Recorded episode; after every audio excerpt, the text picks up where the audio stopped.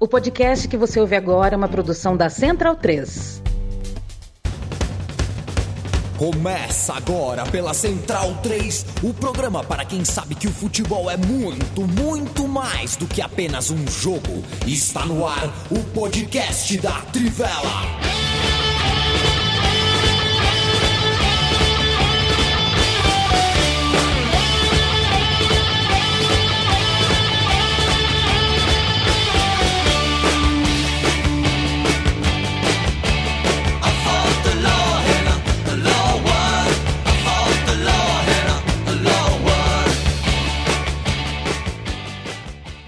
Bem-vindo e bem-vinda, amigo e amiga da Trivela e da Central 3. Hoje é dia 6 de março de 2023, o podcast da Trivela, que chega primeiro em formato de live e depois pinga em seu tocador preferido, está no ar. É a edição número 500. Rolou uma certa, um certo debate aqui antes do programa começar, que a gente já fez 500, que não oficial, é um número não oficial.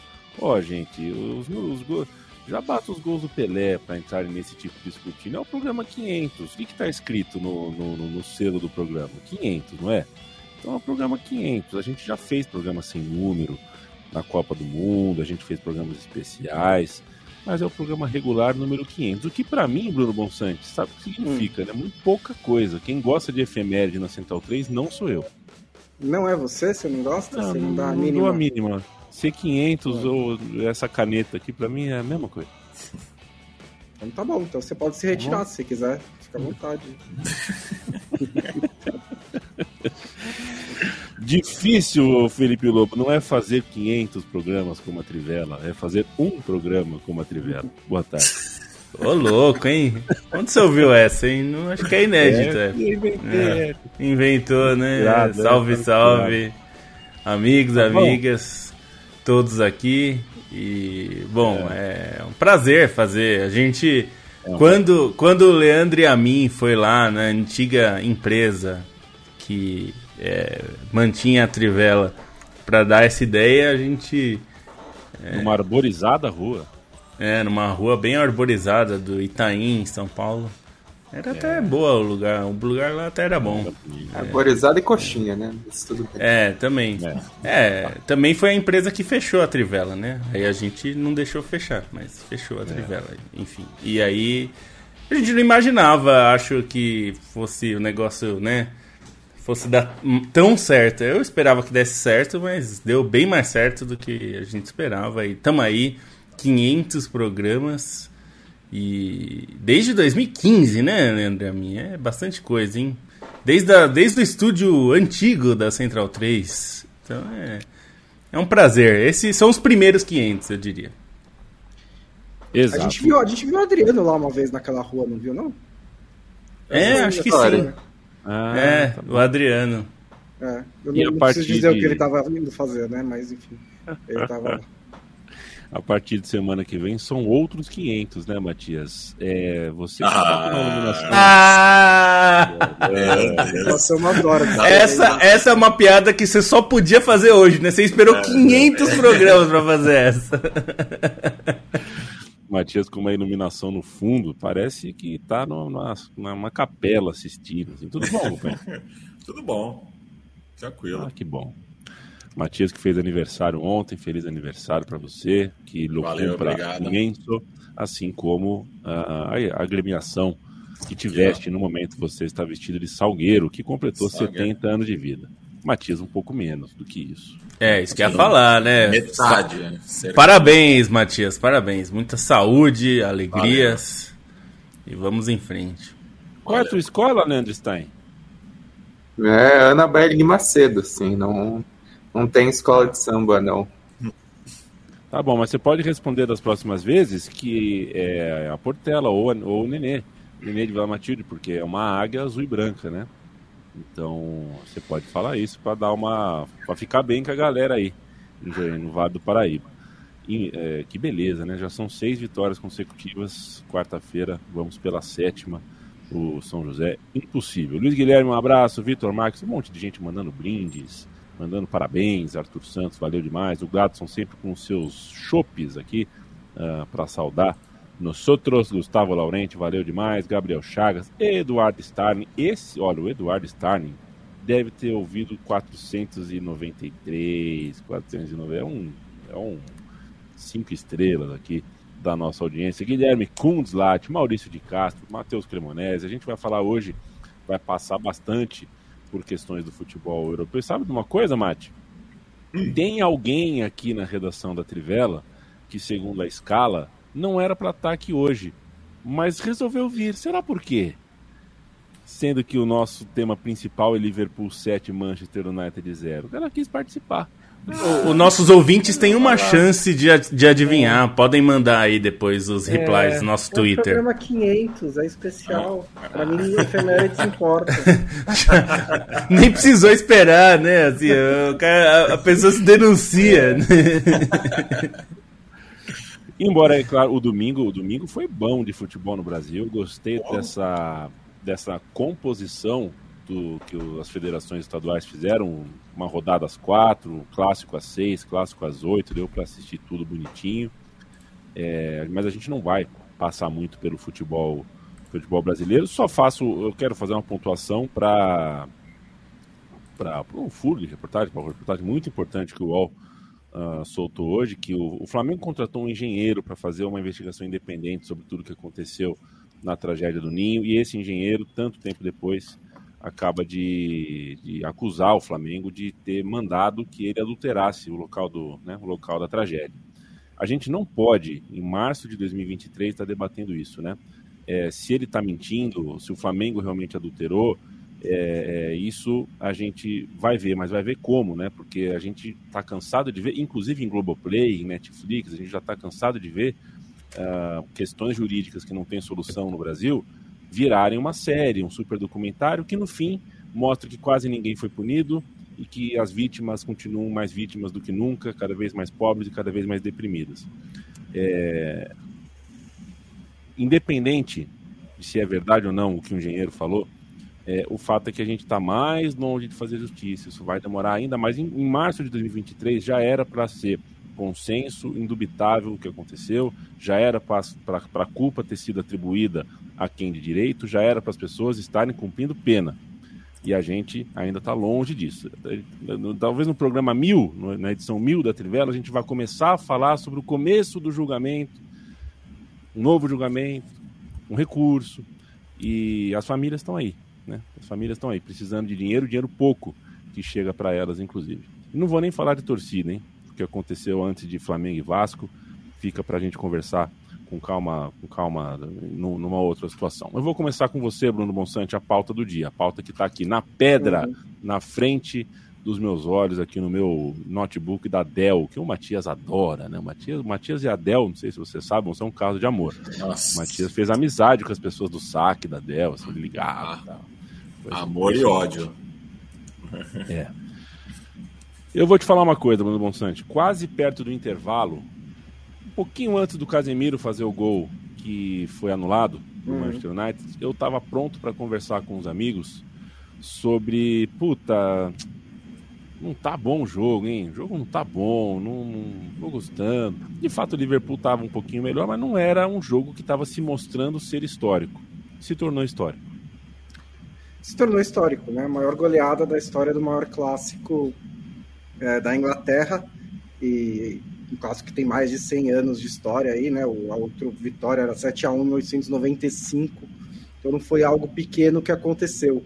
É, mas assim, eu acho que é, a análise desse jogo tem que dividir o jogo em duas partes, né? Tem a, esse primeiro tempo que foi um jogo, foi um jogo de verdade e pode parecer estranho, mas é, o que mais me passa confiança por, em relação ao Liverpool daqui para frente foi a atuação no primeiro tempo e não no segundo, porque no primeiro tempo teve um adversário e foi um adversário que é um dos times que está em melhor fase na Europa nesse momento. E eu acho também que o Liverpool jogou melhor, um pouquinho melhor do que o Manchester United. O Ten Hag acha que o time dele jogou melhor porque criou chances mais claras, é um ponto, é uma visão do jogo, mas eu acho que no geral, estruturalmente, é, o Liverpool estava mais no controle, teve mais ações perigosas e fez o gol no fim do primeiro tempo. Isso também não pode ser ignorado, é, porque isso é uma comprovação de uma tendência de alta do Liverpool nos últimos jogos, nas últimas semanas, né?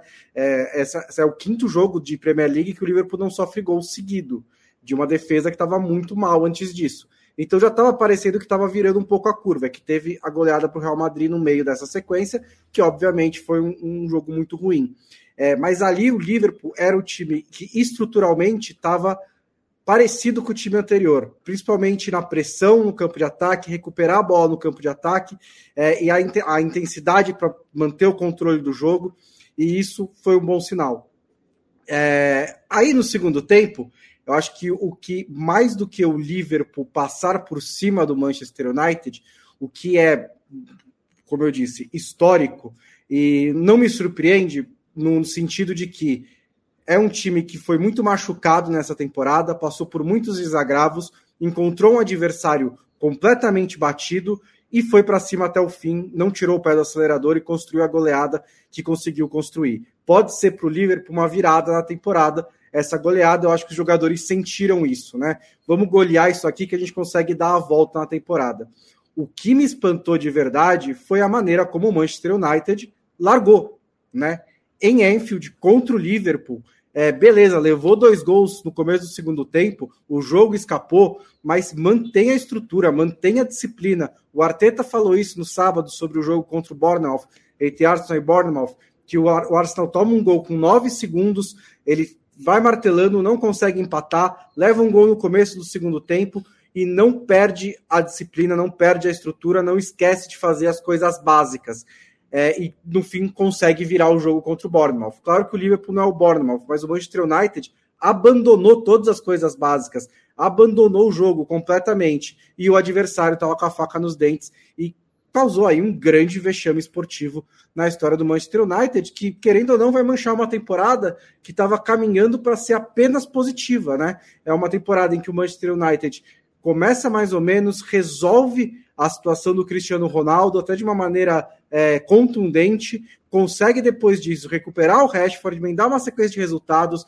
ganha a Copa da Liga, elimina o Barcelona da, das oitavas de final, da, da, das oitavas de final não, da Liga Europa, é, tá praticamente, tá muito bem colocado para voltar para a Champions League, ainda está na Copa da Inglaterra, ainda está na Liga Europa, podia conquistar pelo menos mais um título, só que agora vai ter que lidar com essa goleada e tentar entender o que aconteceu por que, que os jogadores, num momento tão bom, de confiança tão alta, em que parecia que o Ten Hag estava com controle do vestiário, abandonaram um jogo tão importante dessa maneira. O Ten Hag tem todos os motivos para estar tá extremamente irritado, tem todos os motivos para dar bronca nos jogadores, em público, inclusive, como deu. Né? Não sei, não estou dizendo que ele não errou em nada, mas assim, é, foi não existe esquema tático que você simplesmente leva seis gols no segundo tempo de um time que teoricamente você era melhor naquele momento, né? Foi muito postura dos jogadores. E acho que agora, daqui para frente, a gente tem dois caminhos, né? O do Liverpool, que é vai conseguir capitalizar em cima dessa goleada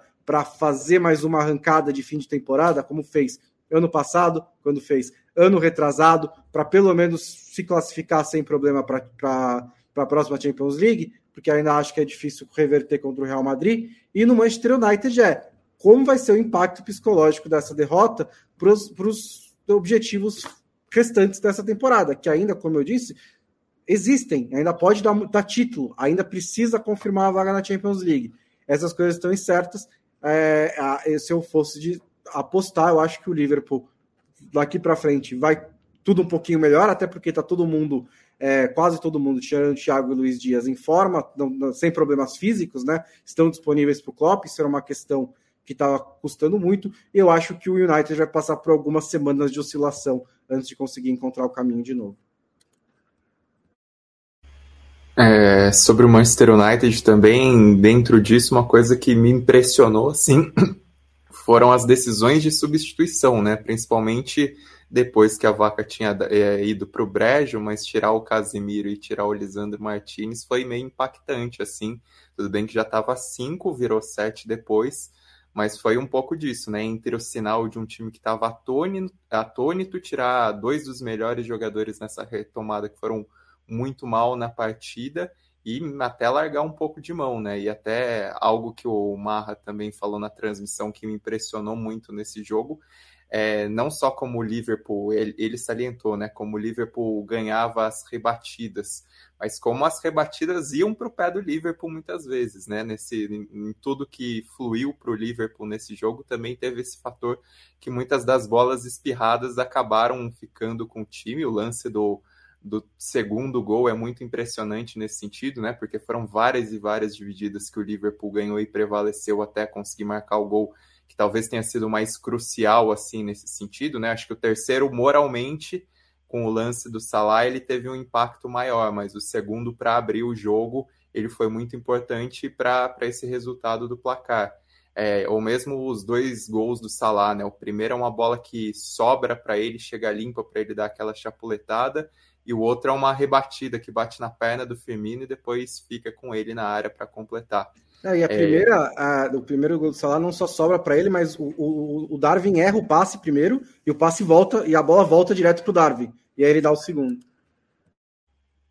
E, e mesmo o gol do Darwin Nunes, né, uma cabeçada que ele parece que tá meio perdido assim no lance, a hora que ele vira para enxergar para onde foi a cabeçada. E aí de todos esses personagens, que legal que foi o gol do Firmino, né? Eu confesso que mesmo não sendo torcedor do Liverpool, fiquei emocionado com a maneira como a torcida do Liverpool chamou pelo Firmino, a maneira como ele foi aplaudido como entrou em campo e depois do gol a comemoração que teve, é, os aplausos para ele depois do jogo, isso tudo foi muito emocionante, né? Numa semana que surgiram notícias que ele não vai continuar no clube, ter todo esse reconhecimento é muito importante. E esse jogo, assim, acho que ele retoma um fio da meada, que ele ficou um pouco perdido em relação é, a, aquela partida da Champions contra o Real Madrid, né? Que era uma impressão que até comentei, né, no, depois do jogo contra o Everton, que o, o Gakpo e o Darwin Nunes pareciam que estavam se encontrando na temporada e se recuperando. Isso no jogo contra o, o, Real Madrid, no início do jogo, também ficou aparente, mas depois ruiu com a virada do Real Madrid. E esse jogo mostra um pouco mais, né? Assim, a, a capacidade dos dois para decidir nessa partida, principalmente o, o, jogo que o Gakpo fez, né? Foi um jogo muito bom. E entre todos esses, quem eu fiquei com dó de não ter marcado gol foi o Roberts, né? Que também o resultado passa muito por ele, principalmente ali naquele início. Foi é, dos que não marcaram gol, provavelmente o melhor foi o Robertson. Merecia, porque foi uma senhora partida dele também nessa, nesse papel dele de pensar um pouco mais o jogo, armar o time, criar ocasiões, até tentou fazer o gol dele no, no meio do vareio do segundo tempo, mas no geral, mesmo passando em branco, foi um jogo especial dele, assim, se marcar como um protagonista numa goleada com, com toda essa história, né? Especial também porque não é todo dia que você leva um carrinho de um torcedor do seu próprio time, né? É, inclusive o cara foi banido para sempre de Enfield, o idiota que invadiu o gramado, escorregou e quase machucou o Robertson. E 16 não, não. anos, né? E assim, é. vai levar pro resto da vida o pito que ele tomou do Nossa, Klopp. Foi muito... Você ficou muito bravo. É, e, na, na, hora eu achei que ele era torcedor do United, assim, pela reação, assim, não, não imaginei que fosse de extravasar. Achei que tava, o cara tava puto mesmo. O recorde, né, Felipe Lobo, era de mais de um século. Uh, 7 a 1 tinha acontecido, o Liverpool fez 7 a 1 em 1895-96 naquela temporada, né? Então, era um, a maior goleada desse clássico já já era uma marca que perdurava há mais de um século. É curioso que a gente falava aqui uma semana atrás sobre a qualidade de um jogador que chegou no meio de campo do Manchester United, o Casemiro, colocou ordem na casa, deu equilíbrio para a equipe. É... E a gente não tem como negar que um 7 a 0 vai marcar né, daqui 50 anos na, na, naqueles programas de TV da Premier League, vai aparecer a cara de tacho do, do, do Fred, do Casemiro, de todos os zagueiros ali, né? Do, acho que principal, é, essa cai mais no, no, ótimo zagueiro argentino que a gente falou semana passada, como tinha jogado bem o Lisandro, como ele foi bem o Wembley, e agora apareceu bailando, né? O futebol tem dessas dinâmicas, principalmente no, no altíssimo nível técnico, né? Então você vê um time do Liverpool que não não dava nenhum sinal de que poderia fazer 7 a 0 num jogo desse, vai e faz porque são muitos jogadores bons juntos, às vezes a coisa realmente uh, entra entra num ritmo que você realmente não consegue não consegue parar, mas você tem que tentar parar. E eu queria uma, um olhar crítico, já que a gente, já que a gente enfim defendeu, falou, falou muito bem sobre o Manchester United campeão na semana passada, é, queria um olhar sobre esse Manchester United, o que foi que aconteceu na, na, na, sua visão, que o Manchester não conseguiu frear, não conseguiu fazer o jogo ser pelo menos, vai, vai ser 4 a 0 vai ser 5 a 0 fecha o jogo, fecha a casinha, dá um jeito, mela o jogo, eu não sei o que, que tinha que ter, ter feito. É, assim, eu acho que o. Primeiro, o, o, o que o Bonsa falou é o, é o, é o que melhor descreve para mim. O United largou. Quando viu que o jogo tava perdido, largou. Só que eu acho que. É, eu não sei se isso foi exatamente consciente, tá? Porque também teve um. Ficou uma coisa assim de. É, me deu uma sensação que, que o United achou que o jogo ia entrar naquele ritmo morno, sabe? De quando tá goleada e tal, aí o outro time já meio que já sabe que já ganhou o jogo, meio lá. No basquete também às vezes acontece isso, às vezes tá 30 pontos de diferença, o time que tá ganhando já diminui o ritmo e tal. Só que é um clássico, né, amigo? E é um clássico que não só é, o Liverpool tava precisando mostrar mais, né, futebol, mais consistência e tudo mais, como ainda tinha um aspecto é, que no contexto de um clássico é menor, mas que num jogo que está decidido fica maior, que é o Salah se tornar o grande artilheiro da história, né, da Premier League do Liverpool. Não é pouca coisa assim. O Salah é um cara que conquistou muita coisa no Liverpool, sendo que é, ele chegou é, num, de um jeito que se contestou se o preço não era alto, né? Assim, pro, Hoje parece ridículo isso, mas era uma discussão. Se pagou 40 milhões de euros, o que na época não era o mesmo peso que tem hoje, né? É bom dizer isso. 40 milhões era. A, a percepção era maior do que 40 milhões hoje. Mas existia um questionamento: putz, será que esse cara aí que não deu certo no Chelsea? É, e ele virou um dos maiores da história do Liverpool. É, então, me deu a sensação que o time já abandonou o jogo cedo. E acho que não foi uma decisão consciente, assim. Não é que acho que eles pensaram, ah, vamos deixar que agora esperar o tempo acabar. Eu acho que eles largaram. E, eu, e essa a entrevista do Ten Hag depois do jogo, acho que dá um pouco essa pinta mesmo, que ele achou é, pouco profissional, né? Ou não profissional, na verdade, né? Ele disse que não foi profissional o segundo tempo do, do United. Eu acho que é um pouco isso. Você não joga só é, pelo, pelos três pontos, né? Digamos, ah, perdeu os três pontos, então. É, que tem aquela máxima que o pessoal repete, né? Que é o tipo de coisa que se diz no bar, mas no, no, na vida profissional de jogadores e de clubes não pode ser levado a sério, que é perdido por um, perdido por mil, né? Você já, já ouviu isso aí em algum lugar. Mas no futebol não é assim. Você perder por um ou por mil faz diferença, né? É o que a gente fala do 7 a 1 é, Acho que a boa parte da, das pessoas, a maior parte das pessoas, imaginava o Brasil perdendo da Alemanha. Não era um resultado inesperado, era o resultado esperado. O inesperado foi a forma, né? O, o time do Brasil daquele jeito. Eu acho que se, se, o Liverpool ganha de 3 a 1 do United, era um resultado acho que dava para imaginar que poderia acontecer, embora o United viesse num momento melhor tal. Mas do jeito que foi, é, é um baque que assim, eu fico me perguntando qual vai ser o impacto daqui para frente. É, porque se de um lado isso vai dar um impulso de energia pro Liverpool, de falar, a gente é capaz de fazer 7 a 0 no melhor United dos últimos 5 anos, vai, para fazer um recorte aí, porque é, é, e, e, a gente tá mal. Então, quer dizer, a gente pode ganhar todos os jogos daqui para frente. E o impacto no United pensando, putz, de novo, nós estamos nessa situação que a gente acha que tá bem e de repente toma uma pancada. É, a minha dúvida é essa, assim, porque se eu, do lado do Liverpool, eu acho que o, os jogadores do Liverpool, nem digo pela torcida, que a torcida tem sempre que acreditar, mas eu acho que até os jogadores do Liverpool pensam assim: e aquele jogo com o Real Madrid, hein? Será que a gente não, não desce o cacete nos caras? Ainda? Porque assim, pra quem faz 7 a 0 começa a acreditar. Por que, que não, não, né?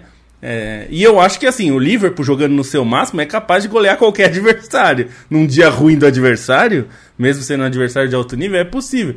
E eu acho que isso é um impacto é, é, positivo no Liverpool que pode mudar a temporada do Liverpool. Eu não duvido que o Liverpool ganhe quase todos os jogos aqui até o final por causa disso. E o meu, o meu ponto é, será que o que, que o United vai ter que fazer para segurar a marimba e não deixar a coisa degringolar, né? O que, que é a marimba? é um instrumento. Ah, é, mas, tá eu, eu, mas eu, eu, concordo um pouco com você, Lobo, que acho que foi um erro de cálculo, né? Acho que eles acharam que o jogo ia morrer, mas é, acho que esqueceram que, que, que o Liverpool estava muito do, doído pela temporada que teve, né? E viu a oportunidade de ter um resultado desse que não é um título, mas assim, é a maior goleada da história do clássico é desse time agora. Então, tipo, é algo que entra para a história também, né? É uma marca também que vai ser sempre lembrada. Então, tipo, e, e dificilmente vai ser batida, né? É muito difícil batida, acontecer exatamente. de novo. É, e continuou indo para cima. E o Manchester United achou, pô, mas peraí, tava 4 a 0 já, gente, calma. E o Liverpool nunca se acalmou. Quero mandar um abraço especial pro Pedro Padovan, que manda um abraço pra gente junto de um grande cafezão aqui. O Retter também, obrigado, beijo no coração de você também. Rodrigo Trindade, Antônio Filho, vida longa, vida longa para você também. E siga conosco. Tércio Sonic, valeu demais, um abraço. Gabriel Soares, Paulo Guerreiro, o Pedro Halpe. O que aconteceu em Anfield ontem? É isso aí. É, esse, é sobre isso que a gente conversou até agora. Matias, vamos mudar de país? Você quer falar um pouquinho de Arsenal? Uh, passa a régua aqui pra gente. A gente daqui a pouco vai falar, ou agora, vai falar de futebol. A gente tem futebol alemão para contar, continua legal a briga. Que arrancada do Dortmund, hein? Que arrancada interessante do Dortmund agora vencendo o jogo que, que, poxa vida, candidato direto na briga. Agora não foi qualquer vitória, não. É... Deixa contigo. É curioso, né, esse jogo do, do Arsenal, né? Porque eu, eu, no momento eu estava renderizando o xadrez verbal nas primeiras horas do sábado. Vixe, demora tava... umas 24 horas para renderizar. É. e tava de olho na, tava de canto de olho na TV e daí quando saiu o segundo gol do Barnum, eu falei, é, é o, é o mesmo Arsenal de sempre, né? É, talvez o Manchester City tinha acabado de vencer, né? Daí já a diferença diminui e fui é, acompanhando o, o, jogo voltando para casa, né, no, no, aplicativo, enfim. E é, é, daquelas viradas que dá uma confiança tremenda, né? Porque o, o, eu não acho que o Arsenal tenha jogado mal, né? Teve o, gol é, muito cedo do, do Barman, né? Que acabou mudando completamente a dinâmica do jogo, né? A equipe do litoral inglês brigando contra o rebaixamento, né, enfrentando o líder de visitante. É, mas é, é, desses jogos que você forja um campeão. Né? É, é, é uma dessas situações que eu acho que o, o, o elenco agora vai olhar né, para essa partida é, e justamente vai tirar diversas lições né, de como é, não cometer os erros que geraram os dois gols da equipe visitante, mas também de é, poder de reação, né? Então, eu, eu acho que teve. É, o, o, elenco foi muito brioso é, nessa virada, mantém a diferença de cinco pontos para o Manchester City e é uma rodada a menos, né? Sonhando aí em voltar a ser campeão depois de quase duas décadas. É, e desse jogo, só curiosa a participação do, do Raiz Nelson, né? Que foi o autor do gol apoteótico é um jogador que teve menos espaço nessa temporada do que eu esperava, assim, considerando que ele foi bem no empréstimo pelo Feyenoord na temporada passada, né? Foi uma figura importante no time que chegou na final da Conference, mas teve muitos problemas de lesão. E aí acho um herói assim também é, é um pouco de caráter desses times que brigam pelo título, né? Encontrar um herói da onde menos se espera. E assim, a maneira como ele bate na bola, a maneira como o jogo parece ficar até em câmera lenta, né? Os defensores eles demoram um pouco para travar o lance, torna tudo muito emblemático e aí depois a explosão, a comemoração pelo por aquilo que esse gol representa, né? E o Não, e... E, e, só, só desculpa, Bonson, um outro claro. complemento é que o Ramsdale, né? É, muito questionáveis, né? Se, se ele era goleiro à altura do Arsenal, e acho que mesmo né, tomando dois gols nesse jogo, acho que ele fez defesas importantes, né, que manteve o time vivo e tem se mostrado importante rodada a rodada. Né?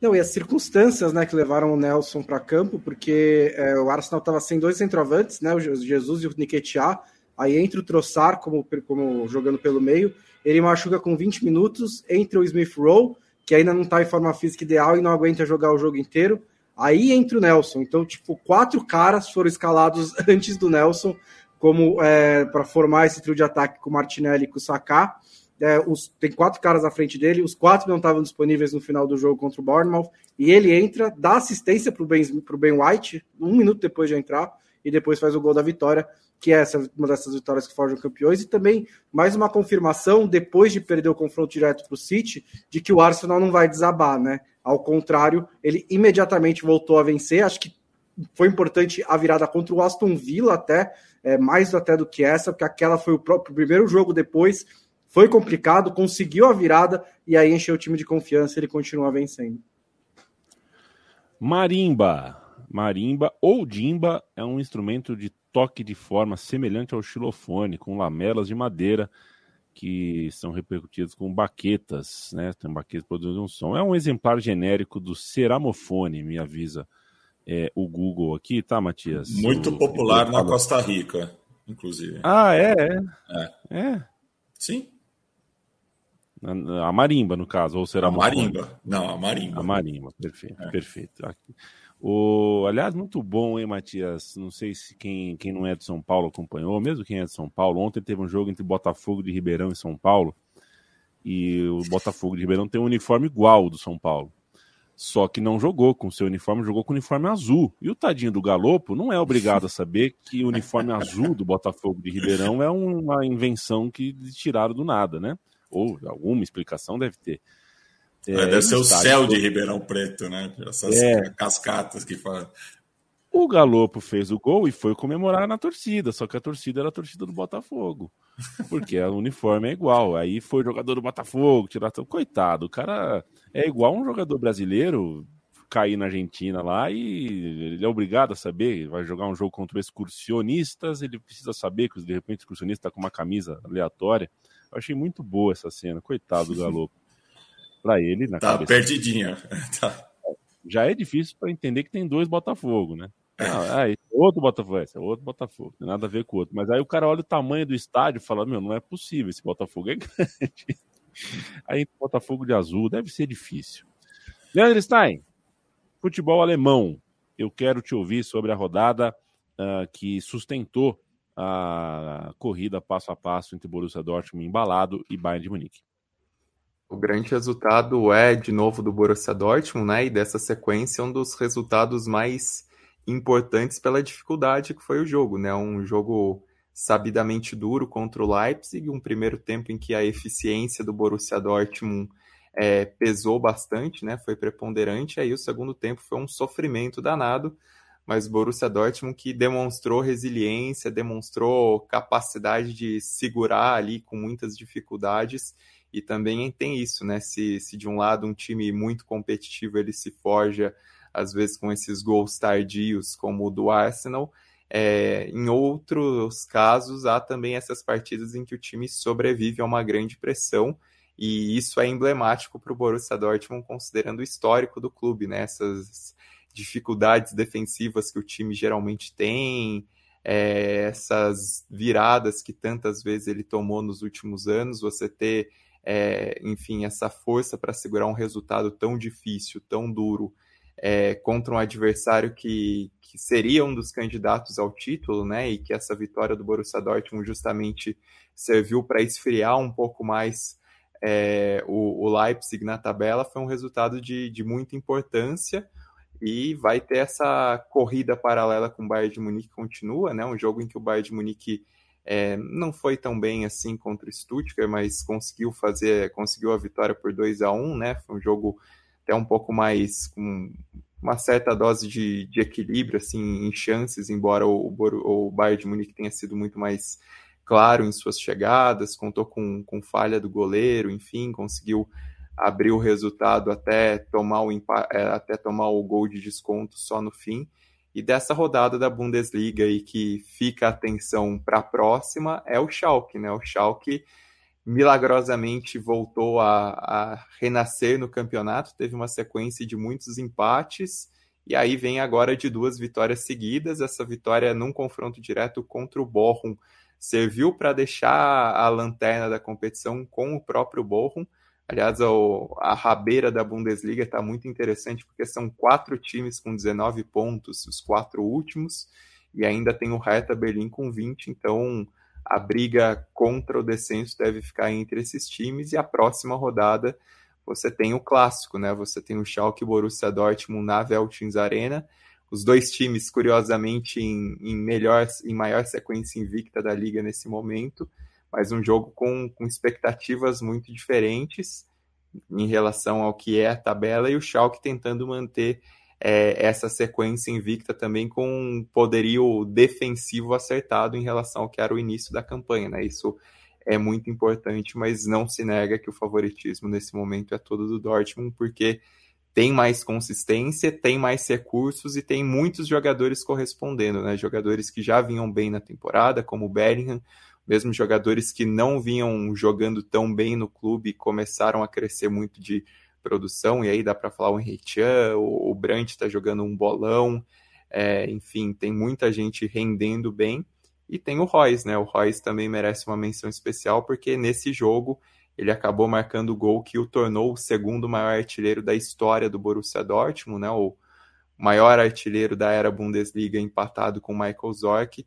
Então tem esse peso muito grande para ele que segue nessa perseguição por um título de Bundesliga que ele merece, mas que o time nunca o ajudou o suficiente em todos esses anos de clube, né? Nessas esses 10 anos, é, essa é a 11 temporada dele no Dortmund. Então, muito tempo de casa, mas só a Copa da Alemanha para ter comemorado.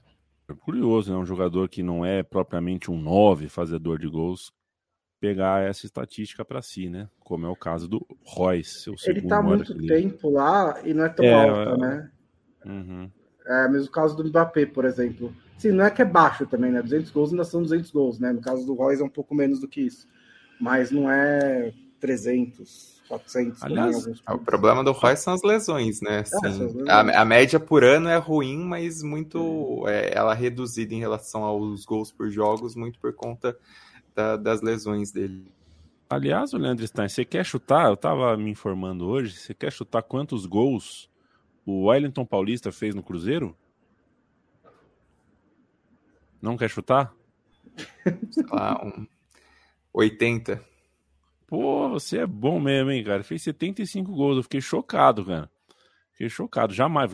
Jogou três temporadas. É uma média muito boa. 25 gols por, por temporada. Muito bom. Não, não passou batido, viu? Passou batido. Ele que é um bom jogador, mas não achava que tinha feito 25 gols por ano. Não é para qualquer um, não. Só para responder já, Camila Villarreal hum. perguntou se o Dale, estava no bicampeonato. Não, não estava. Ele chega bem na temporada da, da final da Champions, que é depois quando quebra essa sequência, né? Então ele ainda estava surgindo no Borussia Mönchengladbach. Se não me engano, ele foi artilheiro, inclusive, em 2011-12, que foi a, a, temporada do Bi, só que ele foi artilheiro pelo Gladbach. Giovanni Lima, valeu, que venham mais 500 podcasts, obrigado pelo café, companheiro, valeu demais. O Lucas 2 grita aqui, Grêmio, puta jogo legal que foi ontem, puta jogo legal. Uh, Juan Pablo, boa tarde, valeu, boa tarde para você também. Matheus Cavalcante, boa tarde, presente na digníssima edição número 500. Estamos junto, companheiro Gabriel Cunha também. Um abraço para você.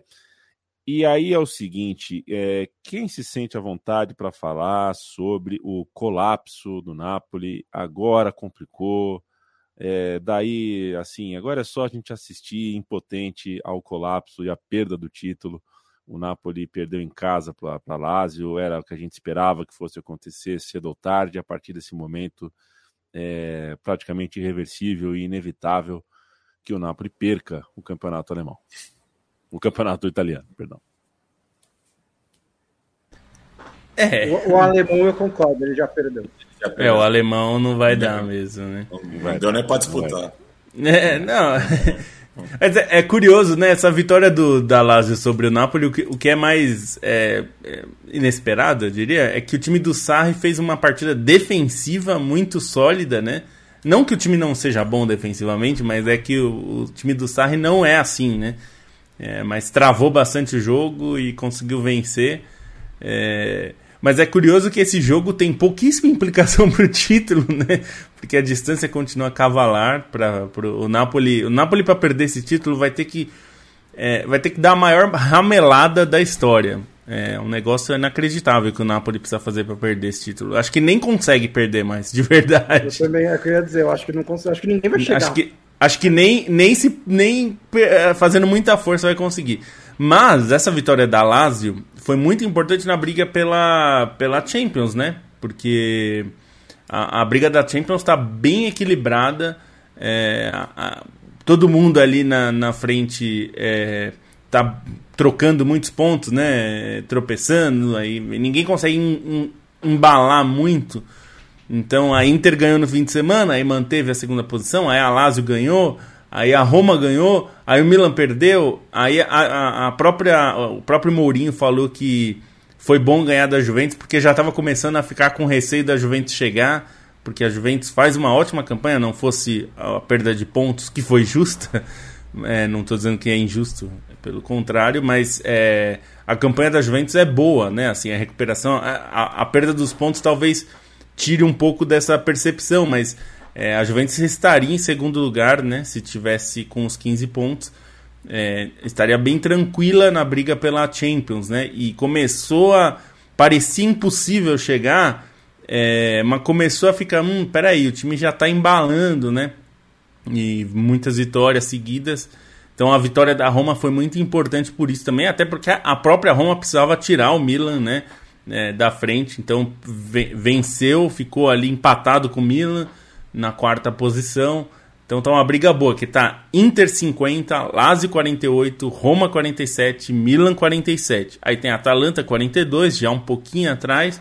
E a Juventus fica com 35, já parece difícil. Tem muito ponto ainda para disputar, mas me parece difícil. É, ainda que todos esses times da frente sejam irregulares, mas eles precisam ser muito irregulares para a Juventus é, tirar essa diferença. Não é impossível, mas é improvável nesse momento, né? E aí eu acho que o que é interessante é justamente os dois times romanos, né? É, Roma e Lazio podendo voltar a Champions ao mesmo tempo, né? É, pode ser algo bem interessante para a capital e de dois trabalhos que são muito bons, né? Acho que isso já dá para falar com tranquilidade. É, o Mourinho, é, eu acho que até surpreendeu de certa forma, porque a Roma tem conseguido ser um time interessante. Não é um time dos mais consistentes, como nenhum desses é, mas é um time que nos melhores dias pode ganhar de qualquer outro mesmo. Isso é verdade. Então é, tá um campeonato legal do segundo para baixo, que é o paralelo que eu faço com a Fórmula 1. Quem que assiste Fórmula 1, esquece é. o primeiro lugar. O Verstappen vai ser campeão. Mas a briga do segundo para baixo pode ser boa. O... Eu me animei com o Alonso esse, nos treinos livres aí. Eu tava falando, nossa, será que vai dar? Porque eu gosto do Alonso também, né? Mas. Ixi, e deu, chegou, chegou em né? terceiro. Né? Foi bem, é, foi bem. Foi bem. É, me espantou no fim de semana o jogo ruim do Milan contra a Fiorentina, né? Um Milan que estava se recuperando um pouco depois de uma virada de ano muito ruim, que apanhou seguidas vezes, é, mas a, a, ameaçou muito pouco a Fiorentina. É, a Roma, se você for olhar, é um time que se encontrou muito bem no, como mandante, né? Os últimos jogos da Roma como mandante, acho que ganhou os últimos cinco, sem levar gol, e mas fora de casa ganhou só uma das últimas seis rodadas. Então a irregularidade da Roma tá aí, né? Que, na, que depois de perder da Cremonese, que não ganhava um jogo de Série A desde 1996, foi lá e ganhou da Juventus. Então tem essa, essas duas personalidades da Roma. E eu sugiro que vocês procurem o rosto do Alegre quando o Moisiquim é expulso, porque é uma coisa muito maravilhosa. É aquela expressão de uma pessoa completamente confusa, que assim, que é o, o que, que você fez? Por que, que você fez isso? Eu não consigo acreditar que você fez isso porque o Moise King entra né, nos 45 do segundo tempo, ainda tinha 7 de acréscimos, ele dá uma porrada por baixo do Mancini e é imediatamente expulso. Ele fica 40 segundos em campo. E a cara do Alegre é uma expressão, é, é, a cara do Alegre é muito expressiva sobre aquele momento. E só falando do, do, da derrota do Napoli, assim como o Arsenal, não acho que tenha tido uma atuação ruim, É, mas é aquele, daqueles dias que nada dá certo, né? Acaba consagrando o, o goleiro adversário. É, o Vecino é, acertou um chute é, de muita felicidade. É, e foi um jogo bastante equilibrado, né? Mostra que essa Lazio também é. é competitiva e saiu com uma vitória justa do São Paulo.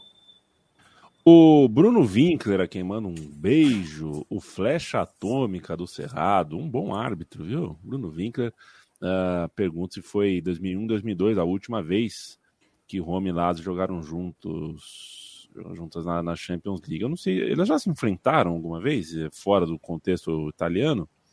Também não tenho essa resposta. Acho que não, mas enfrentar eles chegaram a se pegar depois, se não me engano, 2007 ou 2008 a última vez. Foi até meio frequente, assim, naquele, na virada do século, na primeira década desse século, os dois estarem juntos na Champions, porque era um período em que os dois tinham uma força muito grande, né, no, no contexto nacional.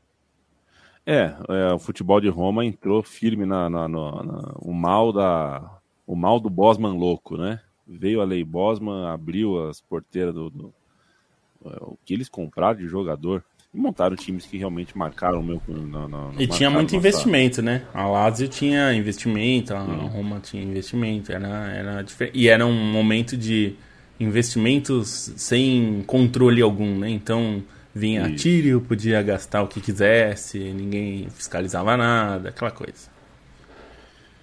No meu time de botão você tem a história uh, ou da Lazio ou da Roma. Eu acho que a gente contou as duas, na verdade. Giovanni Lima Montenegro, Bruno Henrique do Flamengo ou Rafael Leão do Milan? Bruno Henrique do Flamengo. Luiz Guilherme fala que você não vai pedir a demissão do Ramon depois da convocação de sexta. Pelo contrário, eu acho que a gente podia ir com o Ramon uh, mais um pouquinho aí. Uh, dar uma chance pro cara. A, a Ramoneta? Convocação.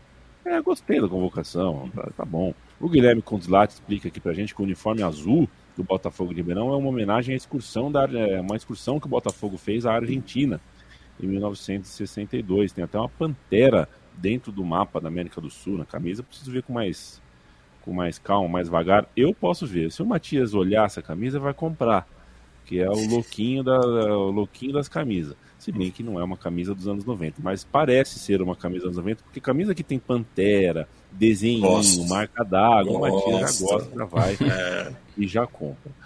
O Matheus Dornelles fala aqui, pergunta para mim se, é, se, se eu prefiro Ibrahimovic ou Shevchenko no auge, motivados num futebol de 7 de sábado. Eu preciso trocar ideia. Se eu precisar conversar com a pessoa, Shevchenko. Se eu, se eu puder só jogar e não conversar, Ibrahimovic. Uh, a gente tem mais 15, né, um pouquinho mais de 15 minutos. Aqui, 10, sim, só para responder, assim, motivado no futebol de 7, a mais chance de estar tá motivado é o Ibrahimovic. Se fosse em Champions ou Copa do Mundo, é. era Shevchenko. Mata-mata, você é mata-mata. E, sei lá, sobre o risco de, de queimar a língua, mas acho que não. O Ibrahimovic já parou de jogar, tá? Tá da hora dele perceber isso. E, tipo, não quero dizer, né, que encerrar a carreira dos outros e tal, mas assim, ele já tem 45, 42 anos, 41 anos. Ele entrou contra a Fiorentina, ele não consegue se mexer, gente. Tipo, é. ele não tem mais, né?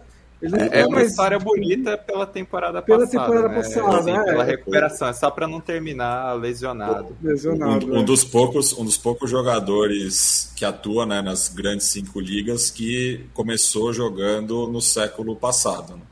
Cabe lembrar isso. O Nicolas Marcos lembra que manda um rip para Romualdo Arpe Filho, futebol se despediu de um dos árbitros de final de Copa, são poucos que podem dizer isso. O Riley Ricardo, e a mim, Jorge Henrique ou Wellington Paulista? Depois desses números do Wellington Paulista, 75 gols no Cruzeiro, se o Jorge Henrique tiver feito 75 gols no Corinthians, Jorge Henrique, se não, o Wellington Paulista. Matias Rodrigues, pegando o programa ao vivo depois de um tempo, abraço palmeirense de Belo Horizonte. Valeu demais, companheiro. Valeu, Charles. Valeu, Pedro Raup. É, a gente vai usar esses minutos finais para falar de Champions League.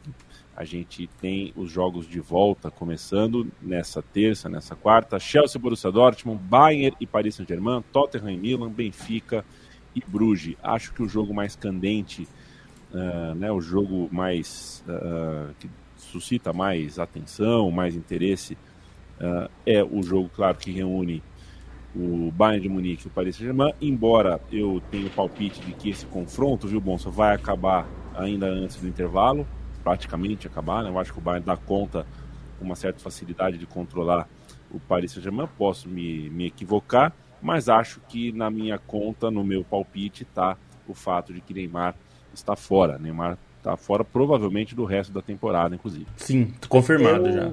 É, eu não sei né? se isso, isso atrapalha, na real. E assim, não tem nada a ver com o Neymar, juro Ô, por Deus. É mais por uma questão de jogar com os três é difícil. Jogar com dois talvez seja mais fácil, coletivamente, né? É, uma, é, um, é um dilema, né? um quebra-cabeças que a gente, tá, a gente discutiu desde a primeira, desde que o Messi chegou, a gente ficou tentando como é que faz, o Pochettino tem tudo de um jeito, o Gautier tá tentando de outro, e talvez, não, e de novo, não é por ser o Neymar, acho que qualquer um dos três que saísse, talvez permitisse que o Paris Saint-Germain jogasse coletivamente de um jeito mais equilibrado. Então, é, eu acho que o Bayern de Munique é favorito e entra melhor para esse jogo. Né? É um jogo na Allianz Arena, ganhou o jogo de ida, então eu acho que o Bayern de Munique se classifica. Mas eu não vejo a lesão do Neymar como um fator determinante para esse favoritismo.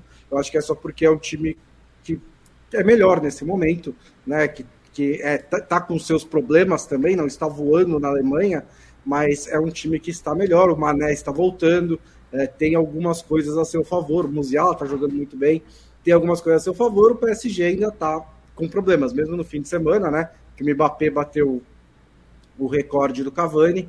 É, o Nantes, do nada, conseguiu empatar um jogo que, tava, que era para estar muito controlado, mas o Messi jogou muito bem, o Mbappé jogou muito bem. O Mbappé nem tanto, mas o Messi principalmente jogou muito bem. É, o Nuno Mendes jogou muito bem dá para você, o Paris Saint-Germain tem muitas coisas ali, mas acho que o Bayern de Munique é favorito. E o outro grande confronto, o Chelsea Borussia Dortmund, também acho que pende pro Dortmund, né? Assim, pelo momento, acho que é inevitável não, não dizer isso, né? Também ganhou o primeiro jogo, vai visitar Stamford Bridge, mas o Chelsea, desde aquele jogo até esse, não mostrou nada ainda. Né? Ganhou do Leeds no fim de semana, ganhou por 1 a 0 era importante ganhar de qualquer jeito, até não foi o pior jogo de todos os tempos do Chelsea, mas também o time ainda não está pronto, ainda não está nem perto de pronto, ainda não está nem perto de todo mundo se conhecer, de jogar de uma maneira coletiva e coesa. Enquanto isso, o Dortmund está voando, está atropelando todo mundo. Então acho que fica bem claro para mim também o favoritismo nesse jogo. É, para mim o, o quem vai mais me surpreender entre é porque eu acho que são todos confrontos relativamente equilibrados. Eu acho que é, o mais desequilibrado é Benfica e Bruges, porque para mim já está decidido. O Benfica só perde a vaga com um desastre. Precisa perder em casa por dois gols de diferença para ir para prorrogação. É, eu acho que desses o Bayern está tá mais encaminhado do que os demais, do que o Dortmund e do que o Milan, os dois que venceram por 1 a 0 em casa. É, porque o Bayern venceu por 1 a 0 fora de casa, ainda que seja o PSG. É, mas desses todos, eu acho que quem mais vai me surpreender se passar é, é, o Chelsea, porque o Chelsea é um não futebol, né? É um negócio. É um pouco assustador. É, é, assim, eu não, nem torço pro Chelsea nem nada, mas é um pouco angustiante ver o Chelsea, né?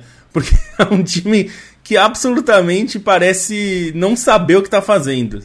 É, isso é um pouco então, ah, por isso, por causa não pela qualidade de jogadores ou por o próprio técnico, que eu gosto muito do Graham Potter, mas assim, esse momento do Chelsea me surpreenderia se eles coletivamente conseguissem é, é, causar grandes problemas para o Dortmund, porque ainda o time tem problema em fazer gol, né, o Chelsea. Então, é, e, e considerando que o, o, Dortmund é um time que tem jogado bem e, e é provavelmente um dos melhores contra-ataques do mundo, é, no, no, esse time em alta quase sempre é, né? Então, esses eu não, não me surpreendo se passar o Tottenham ou o Milan. Acho que os dois são. É possível que qualquer um dos dois passe. É, eu vou ficar mais surpreso com o Chelsea passando, mesmo jogando em casa esse segundo jogo, do que o PSG passar contra o Bayern. Porque é, o PSG tem, Neymar, tem, tem o Mbappé e o, e o Messi. Não vai ter o Neymar, mas assim, o PSG, nesses dias muito ruins, ainda tem o Mbappé ou o Messi para tirar dois gols da cartola e às vezes em dois lances com 20 minutos está 2 a 0 pro PSG.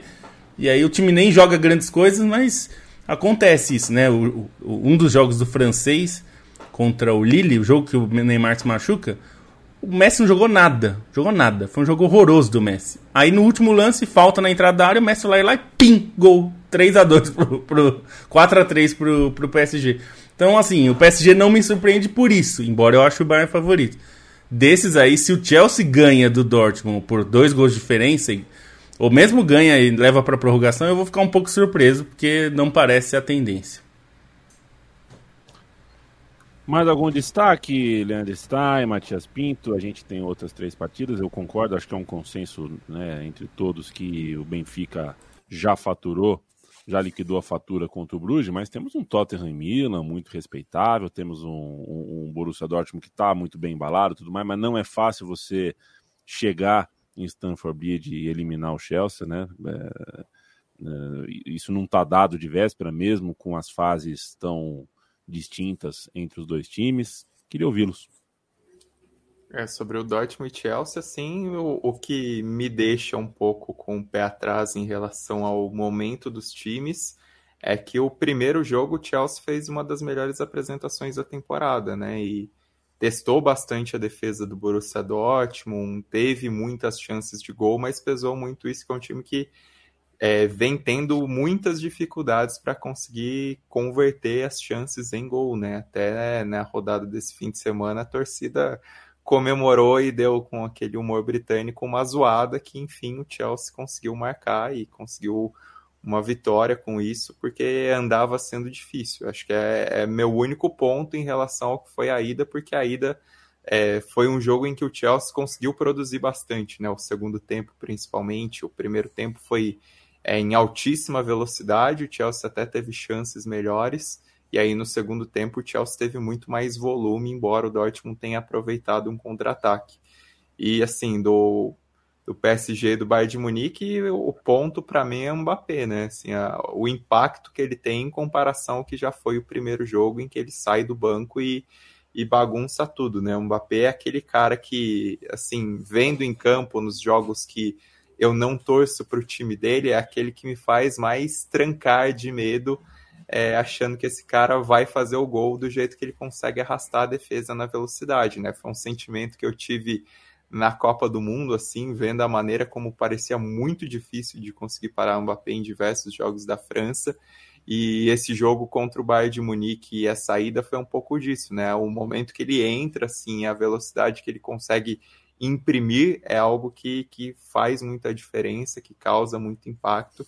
E o Bayern de Munique, embora a defesa tenha até dado conta do recado, é uma defesa com jogadores um pouco mais lentos, né? Isso tem esse, esse embate entre os dois times, pode dificultar um pouco, é, embora o Bayern de Munique, enfim, com, com essa vantagem é, do jogo em casa também tenha, tenha uma, uma grande preponderância aí nesse confronto, mesmo que quando teve a, a, elimina, a classificação do PSG mais recente, o que definiu foi a vitória em casa, né? Foi a vitória em Munique do PSG que, que acabou selando o confronto.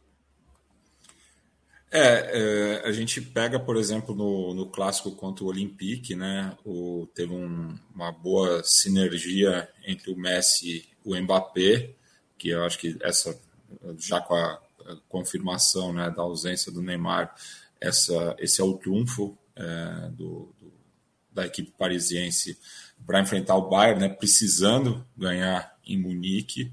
É, acho que está uma situação bastante delicada para o Paris Saint-Germain e tem também esse peso né, dessa obsessão né, que, que, que o projeto catariano colocou né, na principal competição de clubes, é, não levando em conta né, que o, Paris Saint-Germain não era um clube acostumado a disputar a Champions League, mas isso acaba sendo sempre, acho que, o maior peso em, jogos como esse e ainda com os traumas passados é, frente ao Bayern. Né? Eu acho que está uma situação é, bastante confortável para os bávaros é, decidirem em casa, né?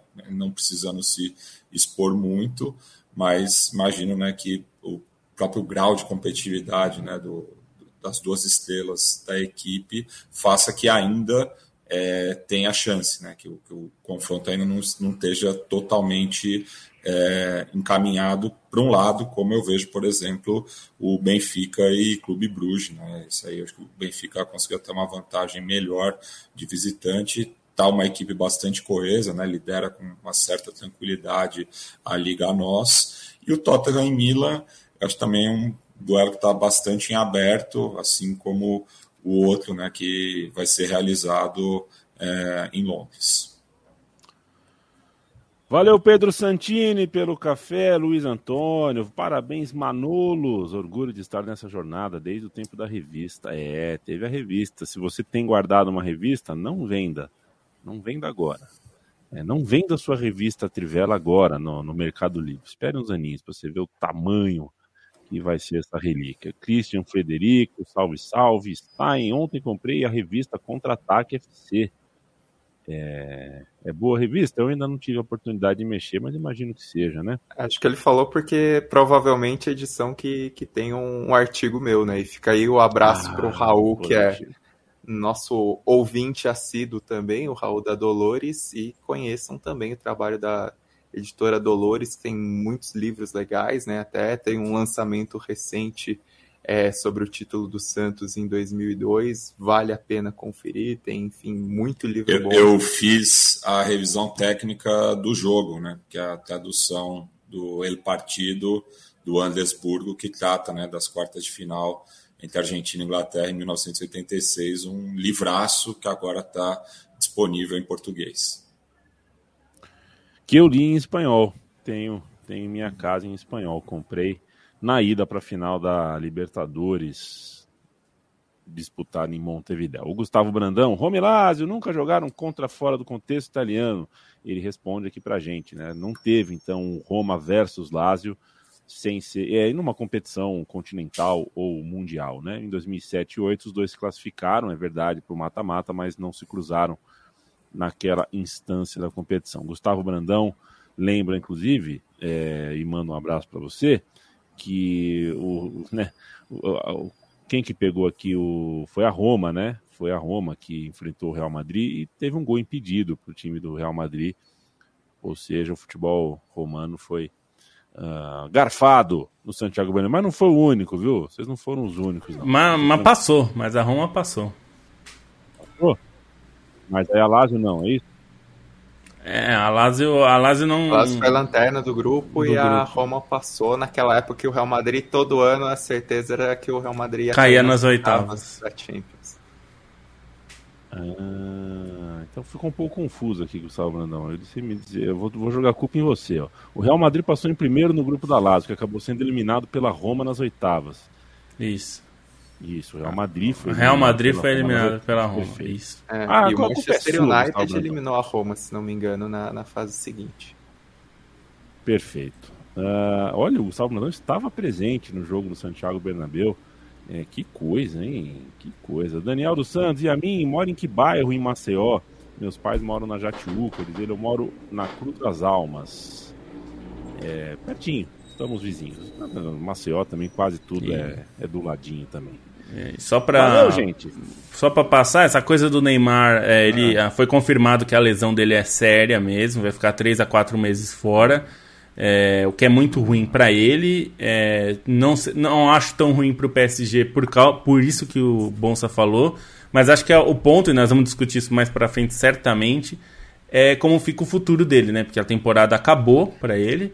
É, e tá claro que o PSG não vai ficar com os três. É, não se sabe. É. Não se sabe se o, o, Messi vai renovar ou não, ainda não está muito certo isso. Mas me parece claro que os três não estarão no PSG na próxima temporada.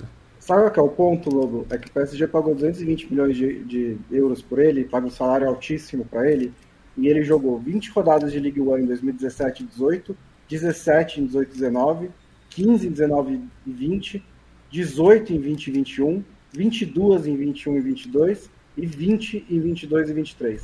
Ele nunca jogou mais de 22 rodadas pelo PSG. Ele basicamente joga metade do campeonato desde que ele foi contratado. Pois então, é. E, e, as lesões somadas, a, o tempo de recuperação das lesões somadas dá mais de um ano. É, Não, e ninguém. Sem falar que eu fui ver isso porque agora o Mbappé passou o Neymar, né? E eles chegaram ao mesmo tempo. O Mbappé tem 70 jogos a mais que o Neymar. E o Mbappé ainda se machucou algumas vezes também. São duas né? temporadas a mais, né? Se pensar. É, se quase duas, né? Não, não é, são duas porque é, 70, tem a Champions, mas. É, 70 jogos duas é ligas, um né? Pouco, é, é, duas ligas a mais do que o Neymar no mesmo período. É, então, assim. E eu acho que o maior problema vai ser, como a gente vai ver mais para frente, é, não só quem vai pagar, porque eu acho que até o PSG libera por um valor módico. Agora, quem paga o salário, né? É aquele problema que a gente. Esses futebol superfaturado significa que os caras vão ter que. Quem vai gastar 40 milhões de euros por ano pelo Neymar? Ou 30, ou 20, ou 15? É difícil. É, eu conheço um time aí aqui no Brasil que vai fazer um oba-oba aí. Apoie a Central 3, esse programa chegou ao episódio 500 e a gente quer e vai chegar muito mais longe, mas é sempre bom lembrar que a produtora que torna uh, isso viável, né, a produtora Central 3, é, precisa, uh, é uma produtora independente, então a gente precisa achar uma maneira de se financiar. apoia.se barra Central 3 é o financiamento coletivo da casa. Visite nossa cozinha trivela.com.br todo dia, o time da Trivela fazendo um trabalho grande grandíssimo, sempre uh, em cima do lance, sempre acordando cedo, dormindo tarde, fazendo plantão e escolhendo muito bem as pautas e as histórias que contam. Leandro Stein, até os próximos 500. Até os próximos 500. Bruno Bonsante, até os próximos 500, se Deus quiser, e ele há de... Querer. No 501 Felipe... eu garanto que eu tô, no 502 também, 503... Mas depois, sei lá, né? Não fazer muitos planos para o futuro. Depois de 600, 700, 800, tá vai bom. saber o que vai acontecer, né? Não, é, deixa, deixa pra lá.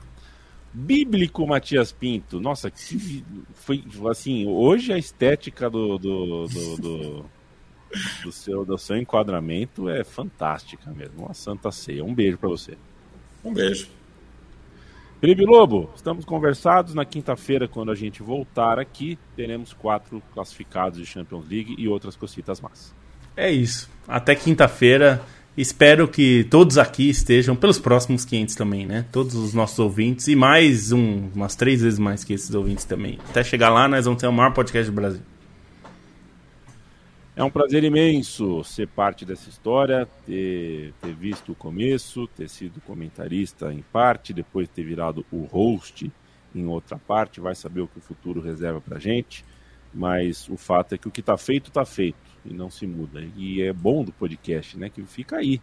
Tá aí. Se você quiser ouvir o programa 58, você tem como ouvir, você pode Inclusive, eu, agregadores, pode ouvir. Eu ouvi a edição do FIFA Gate que a gente fez, ficou legal, viu? É de 2015, é dos primeiros lá. E Não, vocês é são bons. É, vocês são bons de serviço. A gente, a gente até que tem, tem uma coisinha aí. Quinta-feira a gente volta, toda segunda-feira e toda quinta-feira, uma edição nova do podcast da Trivela. E cuidem-se bem. Até mais, gente. Beijo para vocês.